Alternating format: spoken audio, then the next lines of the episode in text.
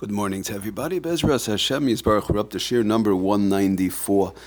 We're learning today Le'iloi Nishmas Reb Arya Leib ben Reb Moshe, one of the big tzaddikim we lost in the pandemic, Rabbi Leibel Katz Zeichat Tzadik Levracha. I just wanted to mention a very beautiful thing I saw over Shabbos um, from the Shilas and Shuvis firm that Rabbi Leibel Katz Tzadik Levracha, one of my first rabbeim, Taka wrote, and he brings down the the question is well, over there if one should answer Ome in the middle of learning and Lamaisa he brings it to Machlaikis. But what I wanted to say is a beautiful story he brings down B'Shem Rav Moshe Feinstein Zeichat Tzadik Levrach in reference to Amen. If you take the word Amen and the word Malach, they both, the gematria is the same. It's both comes out to 91. The word Amen is 91 and the word Malach, the, the gematria is 91. It was a beautiful story he brings down over there that somebody once came to Rab Moshe, Rahman al had a sick child and they asked Rab Moshe for a bracha what they should do. Answered Rab Moshe that every time one answers Amen, he creates, actually creates a malach that will help him. So as the story goes, he brings down that the Rab Moshe answered to the person, Nebuch, with the sick child, Rahman Islan, who asked Rab Moshe for a bracha. Rab Moshe said the eitzah to do is like this. Tell everybody in the mishpacha, everybody in the house, that when they make a bracha, they should make a bracha, whether it's a shahakol, adama, whatever type of bracha they're making, they make a bracha, they should make it loud. They should make it loud, and therefore you'll say Amen, your child will say Amen, and you'll be creating more malachim that will help you. How Again, however this works, malachim, we don't understand in conjunction HaKadosh Baruch Hu, the Shluchim, however it works, but this is what Ramosha said, that every time this person or anybody says Amen, they're creating a malach that helps them in Shemayim. So the point I just wanted to bring out over here that we see the importance of Amen, what it means Amen, how everybody has to be careful to say Amen and never to, to skip Amen. We're not even talking about Chas v'shalom, talking, you know, by davening in, in shul, but in general, a person makes a bracha to be very, very careful to say Amen, brings down Ramosha that it creates a malach taka that's going to help him. And to the point that when they asked Ramosha for his bracha, he said, just say Amen, answer Amen on the brachas, and you'll be making malachim that are going to help you, help you in Shemaim with HaKadosh Baruch Hu. Uh, not with a Kaddish Baruch Kaddish Baruch Hu does it himself, but however works in conjunction with these malachim. But the point is that we have to be very careful. Now we're moving towards Rosh Hashanah. Soon it's going to be Rosh Chodesh Elul. Moving towards Rosh Hashanah, Yom Kippur, the big day. How many more schusim we need? And here we see Taka Maisa, Rabbi Leibel Katzech, the Levracha brings down that could help us. We have to be extremely careful when we answer Amen. It should be the right Amen and answer it the right way. Okay, moving right along in our Inyan today, I want to talk a little little bit about the quickly about the filter today, tomorrow, Bezras Hashem.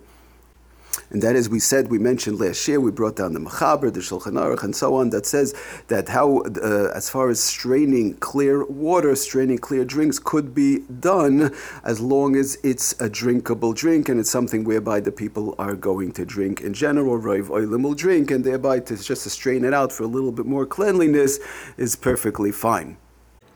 Oh, so now the problem we have is that there's a Bir Halacha over there, the uh, Divrei Maschal Hoyel, Hoyel Ruin, a very famous Bir Halacha, that brings down that Mishahu Istanis. If one is an Istanis, an Istanis meaning somebody who's a little bit of a finicky person and they won't drink it, we'll see soon in conjunction with how that works. You have this drinkable water that many people will drink, even though it has a little bit of dirt in it but this person is, it says, B'shum and he's not drinking this water. So, Efsha after Ruba the Inshe loy kapte klal loy amrin lim but loy daita. In other words, even though most, many people are, most of the people are going to say, I'll drink it, a little bit extra cleaning is uh, very nice, but I'll drink it the way it is also, no problem. But this person is a finicky person. We don't say that but loy daita, that his das goes in conjunction with the rest of the people. And for this person, it would takabi, this person who would not drink this water unless it's filtered out, it would taka be osir al excuse me, oh, osir the have borer, says the Bir for this person it would be borer. Also. Now we spoke about the, the general strainer on, on a sink, not the regular filters, but the little thing where the water comes out of the faucet. Lamaisa people, you know, will use it like that, so that's not a problem. But what about somebody has the regular filter as we know today to strain the bugs or whatever, or maybe somebody is a finicky and he, he won't use it without having this filter. So that's taka would be a problem. Lafi Dispir Halacha, just to read to you the Lashon in the English of the Sefer Shabbos Kitchen on page uh, 110, he says like this that lemaisa, the filtering of liquids to, to remove impurities, is a form of borer. However, this is only true if the impurities reduce the drinkability of the liquid. A liquid that is fully drinkable, in spite of the impurities, may be filtered in order to obtain an even more purified state. For since the impurities do not reduce the liquid's drinkability, they're considered part of the liquid itself and not a separation of different species, and therefore the removal of this would not be an act of borer. Oh, However, a finicky individual, or one who will not drink the water, finicky doesn't mean badafka finicky, but the person will not drink the water unless it's filtered out, or one is he's taka disturbed by the minor impurities, so such a person may not filter out these impurities, whatever it is, the dirt, the bugs, or whatever you want to say. One person would not be allowed to filter that out on Shabbos, because to such a person, this constitutes the act of borer.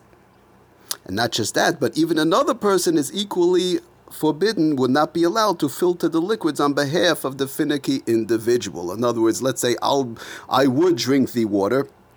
But I'll drink that water. But to, for me to, to go and filter it out through this filter that's on my sink for somebody else who bechalal b'shum oifen will not drink the water unless it's filtered would also be also to do, and that's what we saw in the Bir Halacha.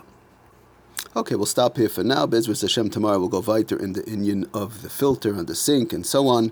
Bezras Hashem. Everybody, thank you for listening. Have a wonderful Hatzlacha Dikadei. Kol Tov.